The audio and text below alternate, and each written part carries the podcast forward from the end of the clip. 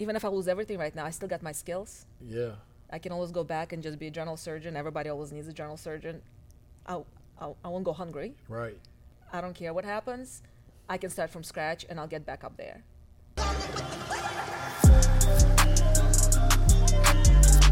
How to beat the trap.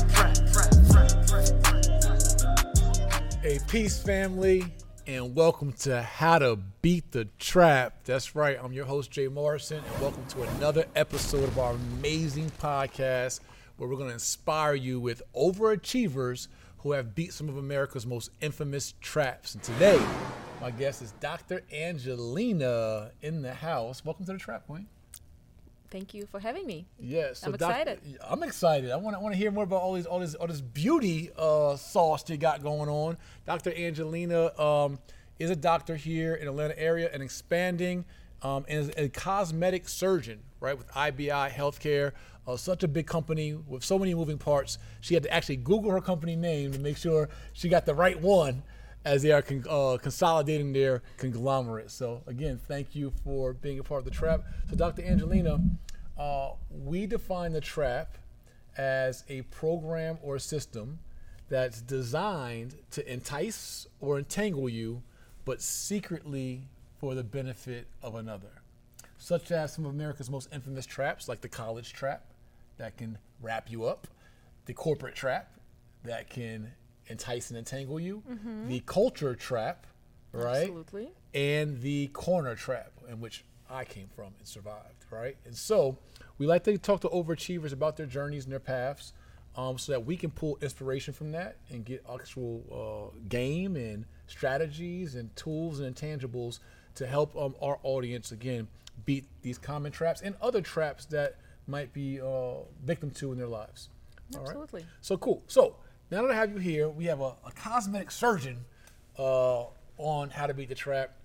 Um, please tell us, um, mind you, this is your time to shine. This is not the time to be humble. This is your time to talk your talk, as we say. I'll try. All right, and just tell them, um, you know, what you do in full, all the different moving parts of your uh, practice, and uh, you know the mission and vision of it, and, and where you guys are going. Sure. So, um, as you mentioned, I'm a cosmetic surgeon. Uh, my officially title of cosmetic surgeon came about about five, six years ago. Prior to that, I was a general colorectal trauma surgeon. Wait, say that again. I have many names. um, so triple board certification came from general surgery. Uh, general surgery uh, is it is a super specialization where we pretty much do everything. You know, your gallbladder, appendix, hernias, uh, breast cancer, colon cancer, trauma. You know, when somebody comes in and they got shot. You know, I was the program director for trauma program for some point. Um, so we fix people who got trauma from car accidents, from whatever wounds they get. wow. So you're a surgeon, surgeon. I'm a surgeon surgeon. um, I was uh, my second board certification was uh, critical care. Uh, that means when those sick people get, end up in ICU with those ventilators after they've been shot or had a transplant or had some other major surgical disaster. Um, I was one of the doctors taking care of them. And then eventually we opened up our own practice. Uh, me and my husband. My husband's also a general surgeon, bariatric surgeon Wow. And we moved to Georgia and we started uh, our own practice and grew it from there, which we get into in a minute. Um, and we can go over a couple of different traps that we could fall into there.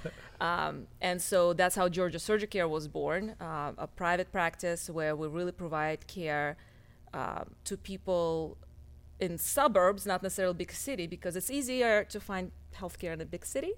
Uh, but we were out in Monroe, Georgia, Okay, suburb for sure. well, like way past that suburb. Right. Uh, but there's no access to good healthcare out there. So that's how we started. We started with Georgia Surgicare, grew it, outgrew it. Then I started Surgicare Arts, which is my cosmetic side of it.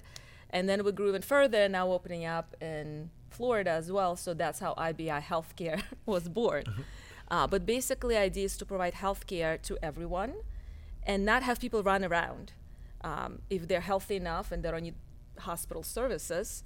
Uh, so, for example, my husband can do um, a weight loss surgery on somebody, which my big goal is to educate people about that, how to get healthy using surgical techniques as well.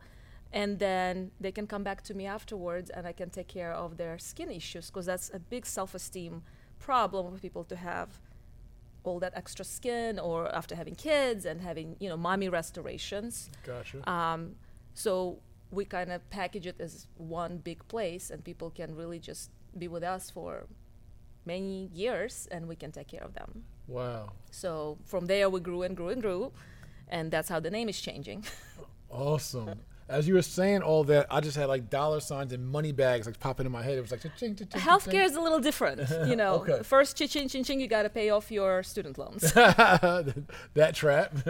yes medical school trap that's you know it's a little bigger than your undergrad right. Um, but yes, if you play it smart and use the resources in the community um, and investors and uh, providing good care, and you're not trying, we're not trying to get rich from one person. You know, we're not Right. trying to do that. I'm not saying we're not there to make money. I got I got loans to pay like Right. everybody else.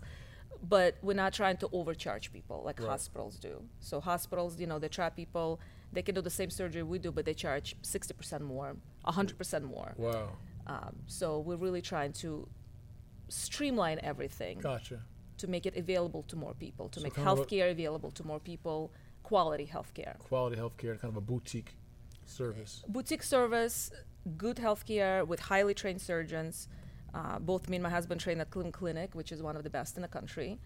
Um, everybody was making fun of us. They're like, really? You're going from this huge, basically a city of a hospital to a two operating room hospital, like in Monroe, Georgia. Where the hell is Monroe, Georgia? Right. Uh, but we did it, you know. Awesome, awesome, awesome. I want to get into a little bit of that. So, like, so, so I see where you're at today, right? You're expanding now to Florida, multiple states, multiple divisions and verticals within the business, really maximizing opportunity and, and your your gifts and your skills. I see that you mentioned kind of the vision and mission to provide affordable health care um, and high level quality health care to, to, to individuals who normally wouldn't be able to probably receive it. Correct. So let's back up, right? So when we go into the trap, um, before we just plow into the trap, we like to reverse engineer and really There were so many back up. traps. Yeah, and find out. So let's talk about um, your upbringing. Let's talk about where you started Sure. in, Um, in life, and um, you know where were you born, and, and what was uh, growing up like? What was upbringing like? Um, I grew up in a small town outside of Moscow, kind of like Monroe, Georgia, but in Moscow, Right.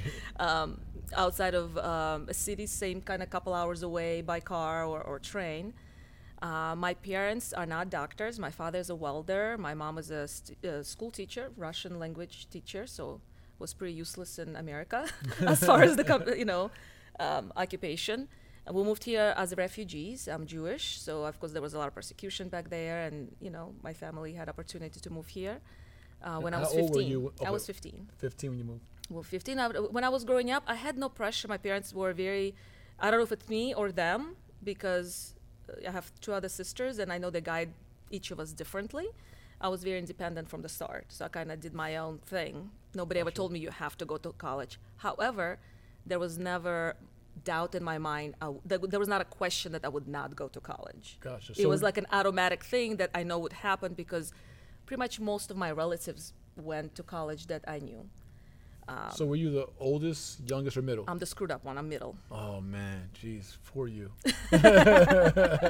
so okay, middle child, and was the motivation to go to college because of the relatives? Was that just No, kind of the it's environment? just it was never. It was just kind of the thing that's gonna happen. It's kind of like you're a kid and you're going to kindergarten. Next thing you know, you're gonna go to first grade. Like there's never a question in your mind like, should I go to first? No, you're gonna go to first grade. Like it was this. It was a thing in my head that, you know, I'm That's gonna. I'm good. That's what I do. Right. Um, I never had plans of like pretty weddings or birthday parties or, you know, like none of the girly dreams like the way people like to think about it. I think being a girl is another trap. Like people have different expectations from girls. Mm. We were raised more like boys. My father was, you know, like most men in Russian military. It was just like, you know, you do things like he like, okay, you know, three seconds to get ready. right. Are you gonna stay home? real, real so we were not necessarily strictly just Regiment, though. regimen yeah and and then we never been uh, my parents never told me like you the girl you should clean up the house and cook and or you're not gonna find yourself a man right. like never Wow. if somebody tried to tell me that, I'll be looking at them like, "You're just weird. like, how's that? Like, how's that related to me in any way?" But That's that's, a trap that girls fall into. That's Right. another thing that you can think about as a trap because a lot of women grow up with this expectation. You know, men go to work and do this thing, but girls stay at home and have babies and. I don't know what girls do. Clean. I don't do any of this. I don't cook. I don't clean. I do have babies Okay. but you Yeah, know you that's later on in life. I didn't know how it happened. I guess. Um, so no, you know, we never had that expectation that we have some girly um, Gotcha. things we had to do. So did you know in high school that you wanted to be a doctor? Not necessarily because when I moved to America, when I was in Russia in high school or whatever we called high school, I knew I'm going to move to America. So I didn't make any plans in Russia Gotcha. because I was like, well, we'll be moving, so I'll have to start all over again. I moved here, I didn't speak English. So I had to go back to high school, even though I already finished high school once, to learn English. And so hmm. then I was kind of like, what medical school are you talking about? I cannot put like two words together in the sentence. so once I got better with English, then, you know, I improved. And with every year, you know, I was like, well, maybe I'll- I knew it was something medical. I was like, maybe I'll go do occupational therapy. And then, oh, maybe physical therapy. And as you take more classes, English improves. And it's kind of, oh, well, maybe I'll try to study for this pharmaceutical school, pharmacy school, and maybe dental school. Well, never mind, I'm going to medical school at the end.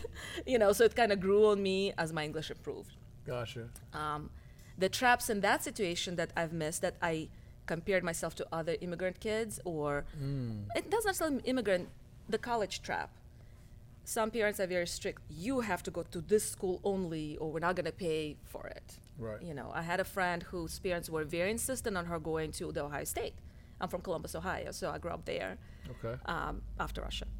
Um, so they were very insistent, like, you're going to go to this four year university, you have to get into the Ohio State. And I was like, I'm not going to do well in Ohio State University right now with the 600 people in a class when I barely can speak. Right. So I went to community college. Mm. I found a cheaper way out because I had to pay for it myself. I had to work two jobs to pay for whatever I did. Boston market to start with. It was five seventy five an hour, you know. Right. Grinding. Uh, but you know Columbus State, which is a community college, was way cheaper. So I did a couple of years there. I did what I could, and then transferred all my credits to Ohio State. I avoided taking the SATs and SATs, which I knew at the time I wouldn't pass. And then the last two years of my major, I did at Ohio State, which my English was better. I was just specialized in my biology, whatever my degree was at the time, to And you know how make many- it happen. And how many years were you in the U.S. at that time? Where you were transferring and going to Ohio State?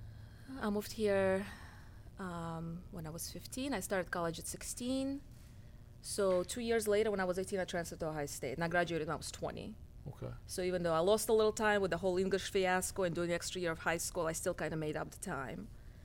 Awesome. and so at that time, you kind of knew you wanted to go into medical as you were going into So by Ohio the end of the Ohio State, then yeah, I was pre med and I, I was planning to go to med school, but still I was not going. Actually, took another year off afterwards. Not off, I still took like extra classes, even though I graduated.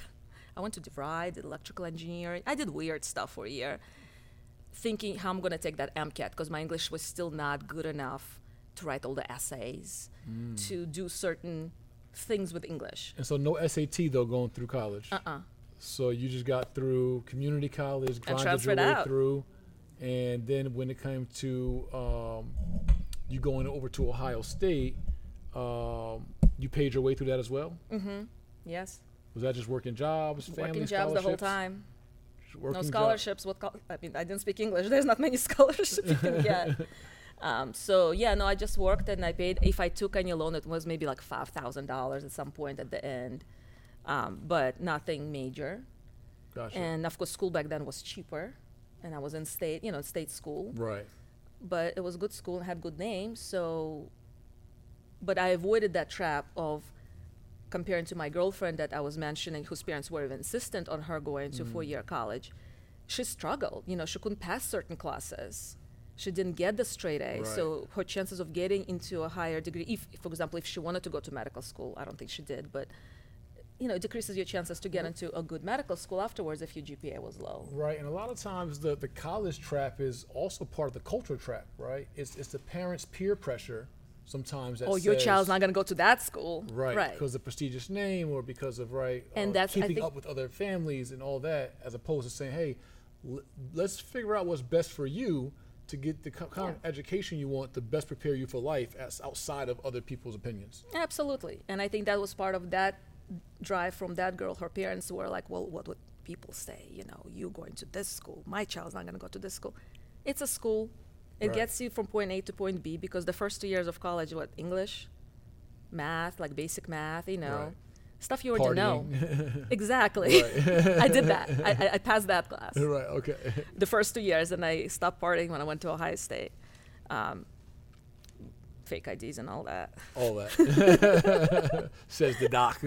hey, I got it out of my system before medical school. good, good, good. But, you know, I found a way. And then finally, when I did go to medical school, I actually went to medical school without taking MCAT. Not really possible anymore these days. But uh, back then, the schools in Caribbean, they have, you know, we have a lot of medical schools in Caribbean. They're offshore medical school. Uh, not all of them have better reputation, you know, than other school. They still don't. American schools still considered to be better. Uh, but uh, the one I chose, Ross University, was one of the older school and more known, and right now it's well known around. And so at the time, they just start requiring MCAT. That's a test to enter medical school. Okay. But again, I was so scared to take it because I was like, I don't want to fail it, and I, and I have to study for it. And this opportunity came. Somebody else was applying. I said, you know, let me try. And they called, well, you have to have an MCAT. I was like, look, if I'm going to start studying for MCAT right now, which is now is like November, MCAT is in April. I'm, I'm going to apply to American Medical School. If I'm going to spend this time studying, Right. you either take me now or I'm not going to go to your school. And they took me. Wow. So you negotiated your way in uh in a medical school, right? So then um, I did. I lived in Dominica for two years, which is uh, not Dominican Republic. It's a smaller island, less known, and I survived. it's not an easy island to live on. Gotcha. And then you know moved here and finished up medical school here. So I found my way around all those things that you can get trapped in, like the names of the colleges, the expectations of people. Oh my God, you didn't go to this school. I don't care. I made it to Cleveland Clinic, didn't I? Right. So you you you you, you really um, were resilient and very resourceful. And, and and I didn't know what I was doing. Like I didn't have a guidance. I didn't have counselor. It's just kind of like, oh, that looks good. I'll go do this Right. And so you hit a brick wall or something that didn't seem like it, it would be a pivot. and go to another way. You know, find a way around it. Gotcha. So where'd you end up going to medical school in the U.S. after that? Uh, Well, it's the same school. It's uh, the programs in Caribbean. You do the basic science, which is the you know the classroom Mm-hmm. in the island, and then all the clinical work we do here. Okay. So the two years of clinicals going through the hospitals I did here in U.S. It's part of the hospital Gotcha. system. A Peace Family real estate pioneer, Jay Morrison, coming to you live from the Black House. Uh, why haven't you got your first of its kind video textbook, excuse me, interactive video textbook experience, the 12 step real estate crash course? This book will make you a real estate power player in real life with over six and a half hours of video lessons with 290 pages of real workbook experiences, tests, quizzes, assessments that give you the skill set, mindset, and formulas needed to dominate in real estate and be a power player in any part of the industry in real life. Homeowner, realtor, wholesaler, landlord, flipper, developer, don't matter. You need this book. Your family needs this book. Go tap in, click the link right now for your for your interactive, first of its kind video textbook experience in real life. Tap in. 12stepvideotextbook.com. all right. So you graduate medical school. Then what? Then went to residency. That's how medical education works. Medical Okay. school doesn't give you actually the most useless degree in America is MD. Uh, you cannot do anything with it, like literally nothing, until you do residency. Yeah, there's Yeah. plenty of doctors in U.S. who graduated medical school and cannot get a job. They cannot work as a nurse. They cannot work as physician assistant. They cannot like work n- like work like nothing. It's complete waste of money until you get your residency, and at least do a year in residency. Gosh, It's like kind of intern hours, if you will. So intern, yeah. So internship is the first year of residency, and for general surgery residency is five years. Mm. You, you did that five years. Of course, yeah. So to become a general surgeon, you do five years of residency. Um, that's basically you work in a hospital as a doctor. You you know you are a doctor, but you're not working independent. You work under other doctors. So first year you you're an intern, so you kind of run around and do more paperwork than operating. um, but you learn a lot, and then you kind of gradually get introduced to more and more uh, complex tasks and eventually surgeries and procedures and so on and so forth. That sounds responsible. I, I, I feel a little more comfortable now about my surgeon. Like, had to go through some things. Good trial. I had to go through some things, yeah, and it's five years in human years. Um, I call it about 15 years back in the day in surgeon years because we used to work 120 hours a week easily. Uh, that includes some studying and whatever else we had to do for all our other testing we still have to do during residency. Uh, nowadays they cap them at 80, but back then it was still, I would say, about 15 years of surgeon years. Wow. So okay, you get through your residency. then I did a fellowship. What's that? I never That's an that. extra year of training for critical care. So, uh, if you see like a colorectal surgeon, vascular surgeon, cardiothoracic surgeon, or whatever other subspecialties, that's additional training doctor has to do. Hmm. Usually several years, one to three years of additional training on top of their primary specialty. So I did that. So you were just you were grinding school. You were you Yeah. were you were you were literally leveraging. You you at that point you knew who you want to be. Like, well, I mean, this wanted point you were a surgeon. Like once you started general surgery residency, you're a surgeon. You're like I'm in. yeah, you might not be operating on your own, and you probably wouldn't want anybody to operate on you in that early stage by themselves, except unless it's like a little procedure. But you know, after five years, I'm a, I'm a surgeon, and so the extracurricular care I felt like it's going to give me more independence and just more knowledge for when I move out into different system uh, wherever I go. You know, they need trauma and critical surgeons everywhere you go. So it was an additional training I chose to do to feel comfortable with that. Gotcha. So how many year total years of school was that in, in, in residency and fellowship? I didn't do math PhD. okay, hold on. Four years, four years, that's eight plus five, 13. 13. And I did two years of fellowship altogether, so, 15. So 15 years of, of schooling, honing your craft and trade. Now, how are you surviving and living through all this time? You broke. just broke. Well, in medical school, I took loans. Okay. Uh, so medical school, to me, after graduation, because what happens, you take loans because you cannot work during medical school. You just study the whole time. There's no possibility of working. Um, so I took a lot of student loans on very high interest rates, probably 11% interest rate, because I had nobody to co-sign for me. to getting that money. So by the time you graduate, it's it's adding up. And they give us about three years of loan for not forgiveness, but loan um, Forbearance. forbearance once you do your residency.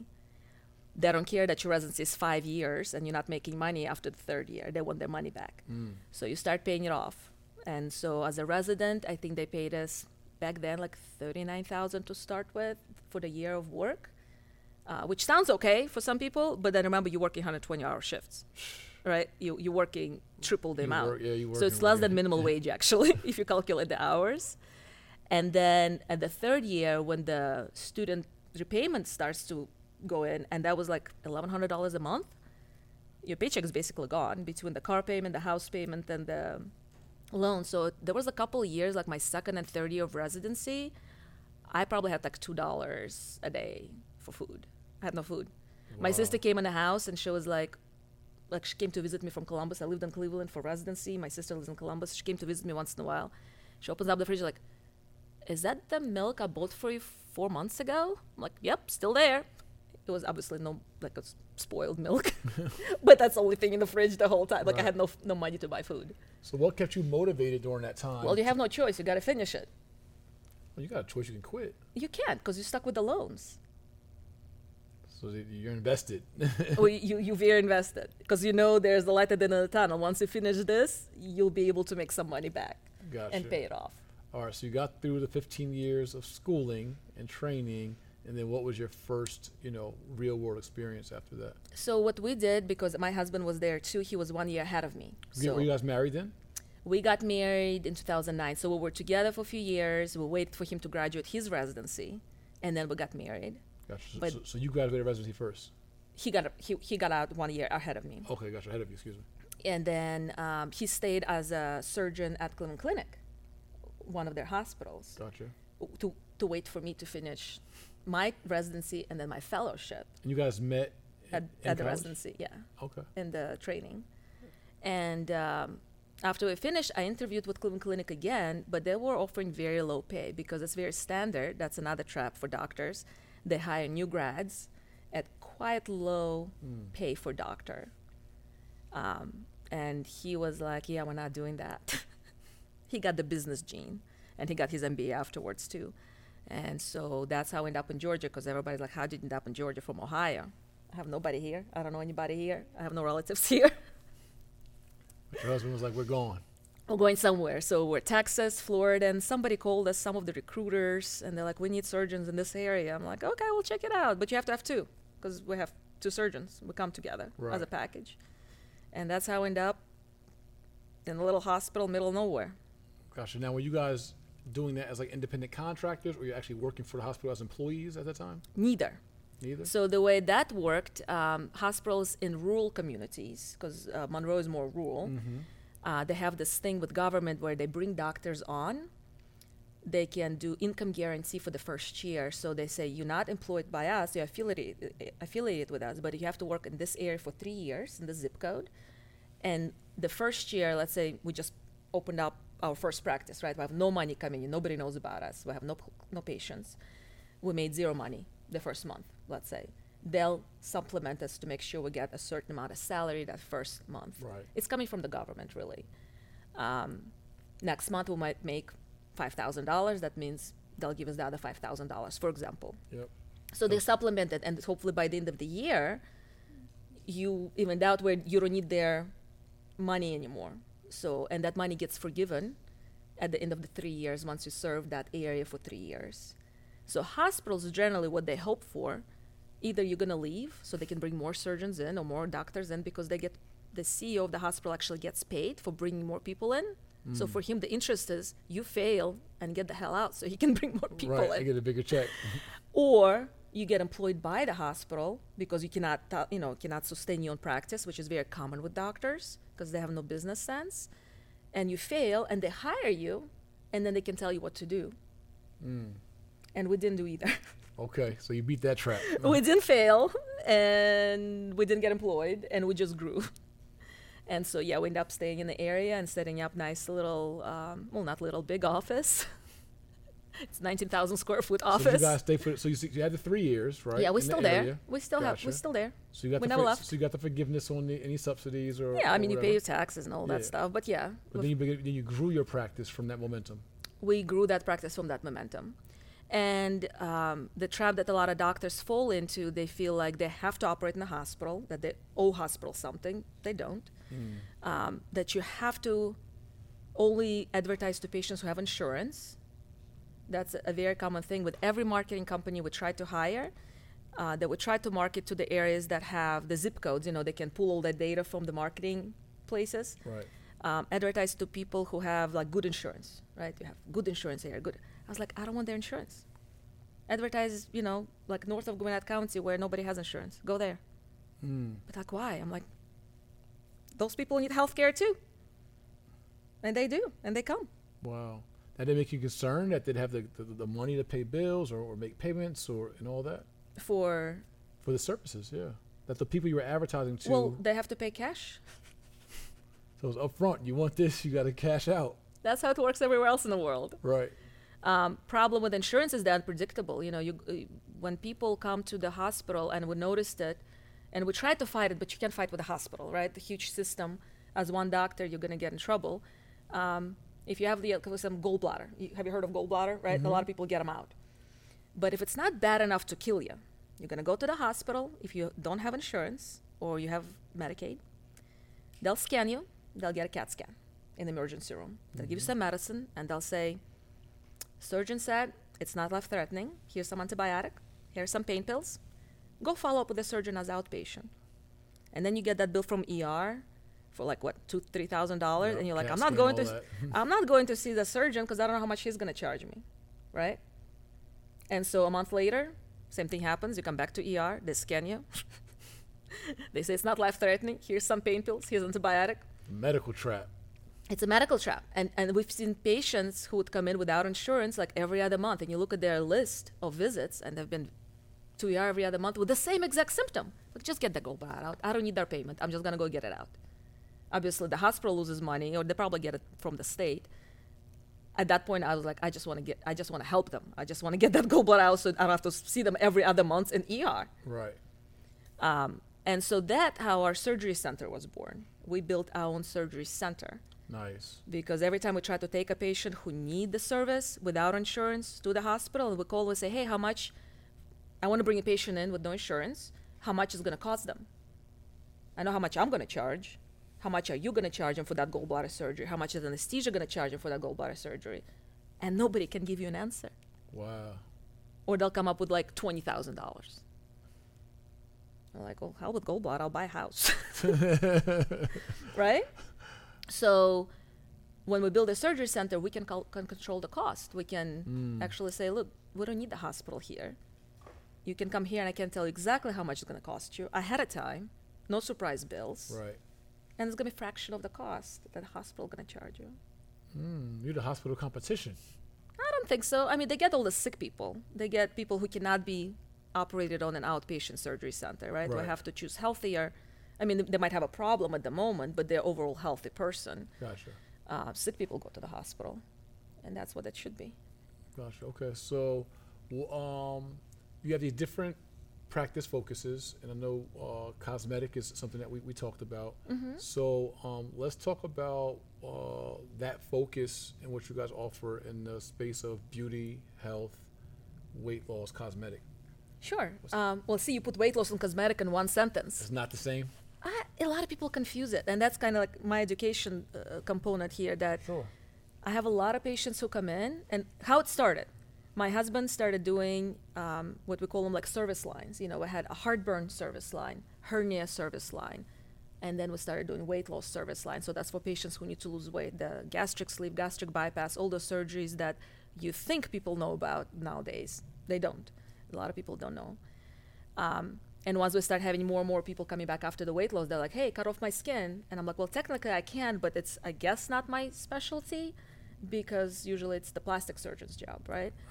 And so for a while we kept sending those people out for cash money to go away. I'm like, "What am I doing?" so that's when I back and did another fellowship. Of course you did. I did another fellowship. Um, so that I was already five years into my private practice when I went back into fellowship. So I can accommodate those patients and help them. How long a fellowship you have to do for plastic It- surgery? Well, this is cosmetic surgery, one that year. One year. Okay. Yeah, on top of my other years before. Right. So now you got 16 in. Well, no, this is 15. The, Okay. the original that- was 14, and the 15th year was that one. And then my husband said, "We're not allowed to do anymore." That's it. That was it. All right, so you guys are keeping those patients now, but you're seeing it. It's, it's a business opportunity that's going going away, Well, it's it's business and education because I have a lot of patients coming in, let's say for tummy tuck. and service too. Right. And and they'll say, I want tummy tuck. Why do you want why now? Why tummy tuck now? And they say, Well, I've tried everything for weight loss and nothing worked. I'm like, So you already had a bypass? They're like, No, what's that? I'm like, Well, that's a real weight loss procedure. Mm. Tummy tuck is the after after thing. Right. So we do a lot of education. I feel like I don't turn patients away. A lot of patients go like, "What's your limit? What's what's a weight limit for me to come and do the surgery?" I was like, "Don't worry about it. Just come in. We'll talk about it." Because I have other services I can help them with. I can educate them and say, "This is not right time for you to do tummy tuck. It's not healthy. It can kill you." But let's do the weight loss surgery, get you healthy, and then we can come back and do that tummy tuck. So real consulting. Right. So I, I do spend time with my patients educating them, and they might not like it because some people don't like to hear it. But I'm not gonna take their money and do surgery. Then later on, they're gonna not be happy about, or potentially have complications. Gotcha. So I'd rather turn around and say, look, let's do it the proper way. Let's do it the healthy way. From a weight perspective, what's the the heaviest, if you will, or largest uh, client you've taken on and have serviced and helped? God, I have to ask myself. I think one of our first patients we did gastric sleeve, so that's actual weight loss surgery, not cosmetic surgery. Um, I know, if, I don't know if you've done large people in a surgery center. We have some limits, but I know we had uh, one guy that on a personal was 425 pounds, and he went down to 220. Uh, that last time I checked, but uh, they've probably gone bigger uh, patients uh, that they operate on in the hospital. So they have certain we have certain weight limits that we can do in our surgery center. Gotcha. So from 425 to like 220. Yeah, for a guy who's like six foot tall, Yeah. it's really not that bad. Um, so yeah, we have a lot of stories like that. Uh, but yeah, people are as big as 450, 400. But again, those people are not ready for tummy tuck. They're never gonna heal. People don't get that. They're like, I just want to look pretty. I was like, you're not seeing the the, the whole picture here. There's a reason doctors say no. It's not because I don't want to work hard physically, because it is physical work to do the surgery. It's because I want you to heal. Right. and be not in two years. I want you to heal like right right away, Right. and I want you to be happy and not miserable. So we have that kind of conversation, and we do whatever we can to help them. Gotcha. To What other kind of cosmetic surgeries do you guys do? so all the mommy makeovers, which generally include like the breast surgery, belly surgery, na- surgery, uh, transvaginal procedures. I know it's a guy's show here, but hopefully it's for everybody. For everybody. Um, but we're trying to normalize female parts, and um, you know, babies do a number down there. So part of my mommy makeover, I add those procedures too. Um, thigh lifts, arm lifts, facelifts, you know, skin So tightenings. let's we do pretty up. much the Break whole down to thing. What's a transvaginal surgery? Well, we have proce- they're not always surgery; they're procedures Procedure. to tighten things. Okay. So very common thing that a lot of women take for like, oh, that's how it is. I had a baby, so now I will pee every time I sneeze. You know, uh, very common problem. A huge business um, doing uh, procedures for ono- overactive bladders or urinary incontinence. Um, that that happens with you know gravity. That happens with age. That happens with having children. All of that weight sits down on the pelvic floor, and now people have trouble going to the bathroom or holding it in, having sex.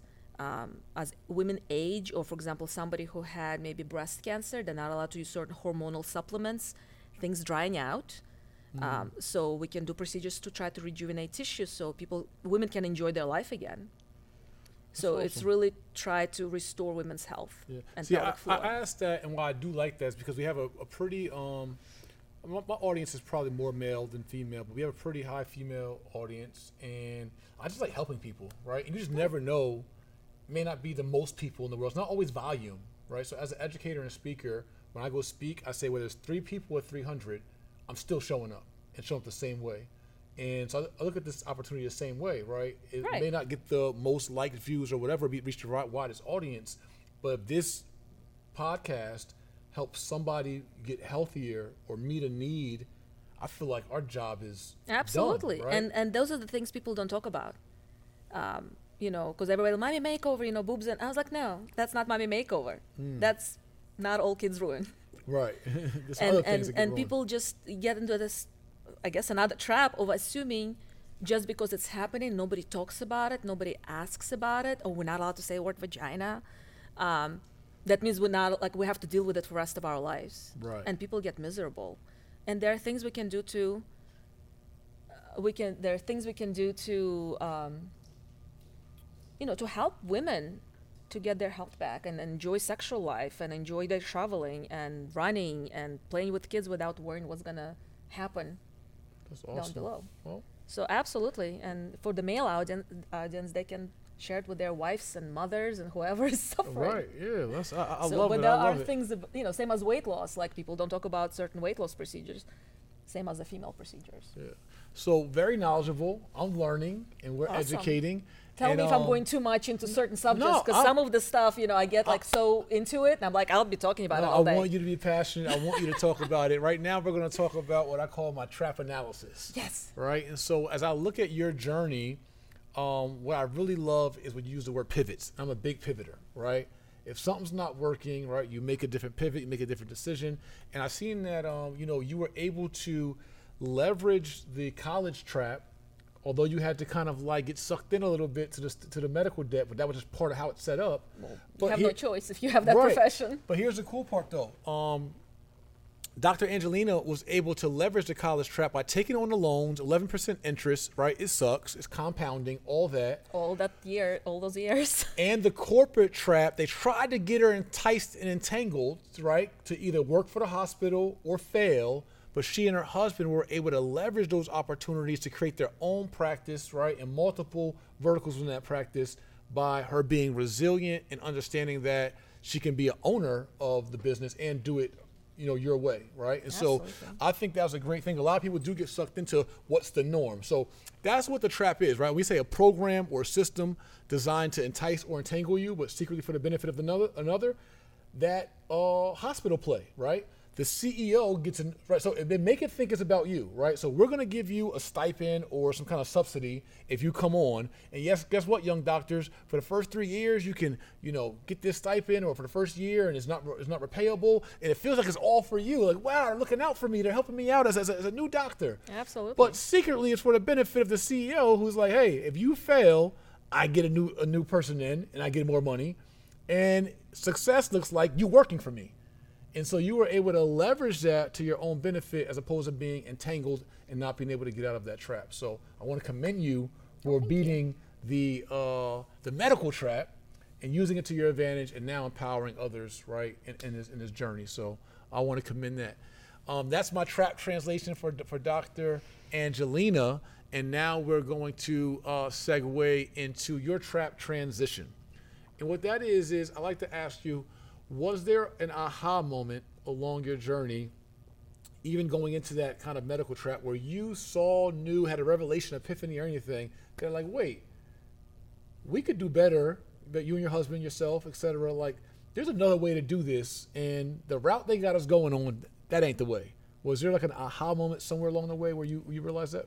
I mean, for me, I think it came a little later before my, I mean, my husband, I think, got that aha moment ahead of me because he's the one who was pushing for us to get out of the hospital system. If not for him, I probably would still be trapped in one of those big hospital, con- you know, huge systems. Mm-hmm. Just being a good little girl and doing what, what you're told. Because that's what they do. They make you think like there's no other way to do this. Right. Every doctor we interview, they're like, wait, you're doing what? How, how are you doing it? So we're going to go meet all the doctors. I was like, well, no, we're done meeting all the doctors. Not, I'm not advertising to doctors anymore you know, doctors can only send me so many patients. No, I'm advertising to people.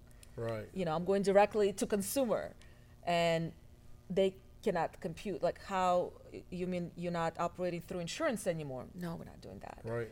Um, Out of the system. out of system. And right now, you know, with the doctors who operate in the hospitals, hospitals are required to take calls. So at night, when somebody calls, like somebody comes in with appendix or gallbladder or gunshot wound, there has to be a doctor on call, surgeon, who can take care of it. Hospitals cannot run without surgeons Right. and we do it for free. So if somebody comes in without insurance, we take care of them. We get zero compensation. No hospital, no patient. Obviously, most patients cannot compensate for those uh, big surgeries. Um, so it's a trap in a way that like they make it sound like you have to do it. You're operating here, so for the privilege of bringing your patients in here for us to take all their money through insurance, now you also owe us that call. That's usually uncompensated. You owe us your time. Your, you you owe us your uncompensated on-call time. Correct. And most hospitals, I mean, right now, maybe they, they, some hospitals, maybe some doctors will get some compensation, but as a private practitioner, I'm not employee of the do- hospital. I'm not, you know, I just affiliated. They allow me to use the operating room, but there's no money going exchange, uh, nothing going back and forth. So it was like a thing that we had to do.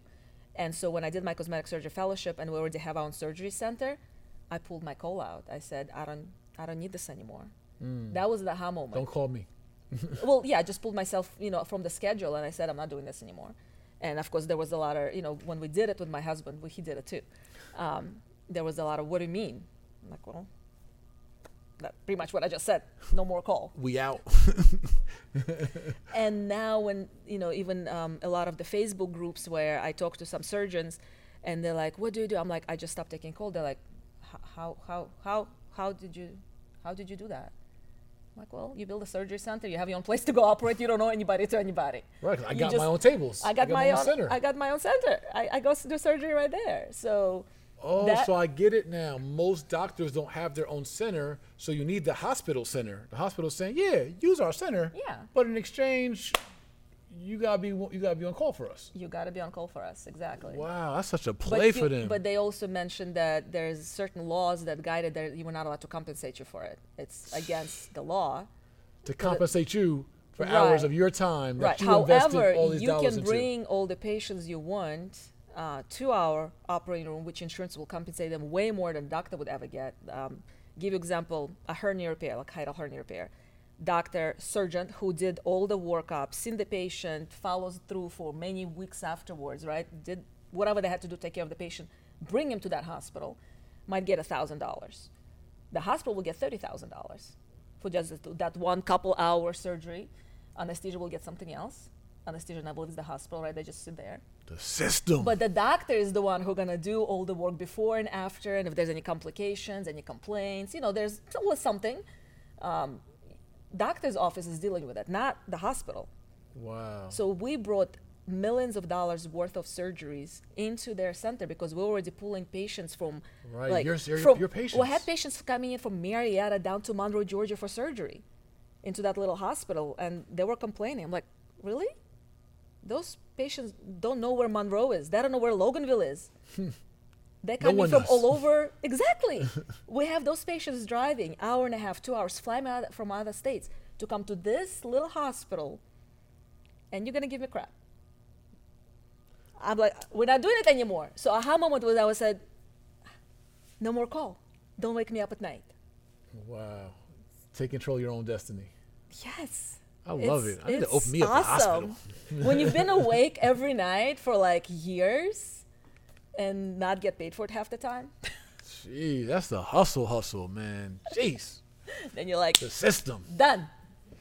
Awesome. Good for you for breaking free. All right. So now I got to put you in what we call a trap seat.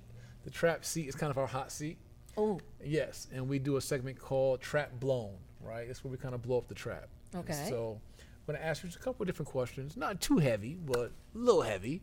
All Oh my. God. So the first one is um, Is there a moment during your career um, or your journey that um, just is an amazing moment, like where you just like unbelievable to you, like I can't believe like I've accomplished this, that we've accomplished this, that I've done this, that I've met this person, I've been here, something you was afforded to do in life from from your, your works and your efforts. What's like a mind blowing moment of something like just you know the girl from the small town two hours from Moscow, Russia, who came over to the states, who could couldn't speak any English, who went through 15 years of school, but now I had this amazing opportunity or thing happen in my life. Well, we built that one opportunity, but right now, I think, I think me and my husband were talking just a few weeks ago, um, kind of like just looking at everything that we built. You know, have hundreds of employees. We have four surgery centers. Wow. Um, got a few cars. I have. A, I might have a shoe and car problem. um, follow me on Instagram for shoes. um, but you know, just kind of looking back, and you know, I have three kids. Um, I end up having, by the way, two little kids during the whole time in Georgia. So Busy. the second fellowship was was still breastfeeding, and just kind of looking back at it, it was just the whole picture. Like, Like we'll be all right. Like, there's nothing else. Whatever else happens, it doesn't matter. Like, we'll be okay. right. And it's it's not because we have a lot of money. You know, we invest everything back into our centers, but even if I lose everything right now, I still got my skills. Yeah. I can always go back and just be a general surgeon. Everybody always needs a general surgeon. I, I, I won't go hungry. Right. You know, You got experiences. we got you experiences. You know, basically at this point is where you can say, I don't care what happens. I can start from scratch and I'll get back up there. and that's a good feeling, right? That's freedom. That's a good. Fe- that that's the freedom. It's Right. not just like you not counting every penny. I'm not saying I'm spending crazy or doing anything like that. But it's not about a number. it's not about number it's more just knowing like i'm comfortable i got what i need and then if everything goes to crap i'll i'll, I'll be okay to get back up yep. That's how I think too. so think you'll be like- able to Because I know life can happen. And life I- and that's i keep life telling my does happen. patients don't use that as an excuse for gaining weight yeah. corona happened you know something else happened car accident happened It can happen. there's always going to be like you basically expectation something's always going to happen Mm. and then just knowing that whatever happens you'll figure it out So you said a couple hundred employees? i think we're at 100 something 100 and something i don't know employees? anymore But over 100 employees. something yeah So me, you don't know anymore. I don't know anymore. And I'm the many employees. CEO. That many employees. Yeah, comfortable. Because I until about four years ago, I did all the payroll myself. I did QuickBooks for like 20 entities myself Wow. with all I'm reconciliations definitely, I'm definitely everything. bookkeeper in that out. I'm definitely. I, I, I held it close. So on the weekends when I'm not operating, I was like in the office going through all the checks, Wow. Whatever. reconciling, controls, all that. I don't know why I did it. I, I don't know why I didn't give it up quicker. so I just gave it up. So as soon as I gave up the payroll, I don't ask me how many employees I have. Gotcha. Enough. Right. Enough. All right. So tell us about though two of the cars you have. So you got some cars. Just two. Just tell us. Tell, tell me about. Tell me about four of them. Then. Go ahead. So, you go. Okay, the the my well the baby It's like 2016. It's the the AMG, the GTS AMG. Nice. That's that's my favorite one. That's your favorite one? Yeah, because I always wanted to have like a sports car. I mean, I was a car fanatic before I had any money, um, but we had a surgeon that actually worked for us at some point, and you know, here we are working hard, putting all money back. You know, I'm not paying myself too much. I was like kind of you know whatever we paid basic salary, and then just put it back all in the building. And this guy we hired, he's having good life. He's going out out of town every weekend He living better than y'all. he got like a regular SUV and then he got himself a Porsche. I'm like, honey, how much is that car? so I got my, you know, I, I, I convinced him that we should share a car. So we got like one that's a little upgrade from regular Porsche. So that was the AMG. And then, um, which other one? I mean, I, the 911 is nice, 911. The Turbo S. you like fast cars. we, we got a few fast cars and then, you know, a couple, like Model X actually. I have one of those too. Model X. What's that? Tesla. Tesla. Oh, okay. Yeah. All right. That's my kid's favorite car because they like that one. Awesome, awesome, awesome. All right, so now just give me uh, one moment from your life, right? That you kind of blow yourself up a little bit. So one moment in your life that you regret or embarrassed by, that you're like, you know what? If I could have that moment back, or that day back, or that decision back, I take it back. I don't know if I have regrets. I learned not to do that. I'm not saying there was no embarrassing moments. Give I'm me, like, give me an embarrassing moment. well, I can't think back now. I'm so bad at this. You're gonna On the get me an embarrassing moment right now. yes, I want one. I don't care if you like left the bathroom with like toilet paper still in your shoe. Like I want an embarrassing moment. Well, when I was like little, I've done it. Like when I was a baby, like in, in, in school, I'll I always do some stupid like that. Um, I can't think of anything. Oh, you're too cool. She's too cool. She yeah, she's. I'm, I'm she- not saying there's not. Like, No, I trust me, I I do know. stupid crap all the It's, time. it's definitely on the spot. it's definitely on the spot. But as far as regrets, I mean, I've done stupid stuff. I've been married and divorced. I've done, you know, like I've done maybe not the smartest financial decisions, but I just decided like to not look back and feel regret, It's kind a of moving forward. life, though. It is. It's Because you way to live can leave, you know, things still happen in my head when I sit night. Sometimes I can't sleep because I'm like replaying things that happen. Mm-hmm. But I always say, you know, just let's move on. Like, can't change that. Do better next time. Learning lesson. Let's go. Learn your lesson. Let, let's move. Because you're gonna get stuck. You're gonna get depressed. You you know. That's the fact. So I might change that question up because yeah, I don't want anybody getting caught up in that. You might leave the how to beat the trap and be like all in your head or something. Like right, yeah, let's, let's stay on the positive side. yes, positive th- All side. right, cool. So okay, this is our last segment um, of the trap seat, which is our trap cheat sheet.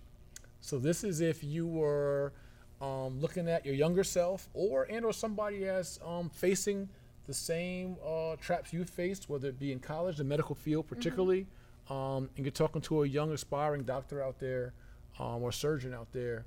Uh, what is some advice you would give them to help them, um, you know, have a cheat sheet to the trap? Well, in healthcare, actually, I was speaking to a medical student today um, in my office about the, you know, don't believe the hospitals. don't believe them. don't believe them. They have all the protocols in place uh, just for reimbursement purposes. Um, use your own brain. Use your own head. If doesn't, if something doesn't feel right, you know, research it. Just because you're don't doing it this accept way, it. Don't, don't accept never it. accept it. And and the surgery I always say, never say never. I've had students before, residents under me would say, I've never happened, you know, I've never seen this before. I was like, just because you said that, that means it's gonna happen. Right. Uh, you know, use your imagination, talk to other people, network, and see what other people's doing. Just because somebody's doing something different doesn't mean it's wrong. It might not be your cup of tea, but it means there's other way of doing stuff. Right. And so, for medical professionals specifically, right now, with the push to buy out all the private practices and, and just, you know, like Piedmont right now buying everything out, right? Cleveland Clinic did that in Ohio years ago. Um, everywhere you go, you just one system. You're trapped in one place. They They- trap the hospitals the same way. They want a monopoly. Over. Exactly. And then they make everybody feel like this is the only way. You can't go outside. You can't. No, you got to stay here and do this this way. And so people can't wrap their head about around like there's another way. Like Right. like what we're doing.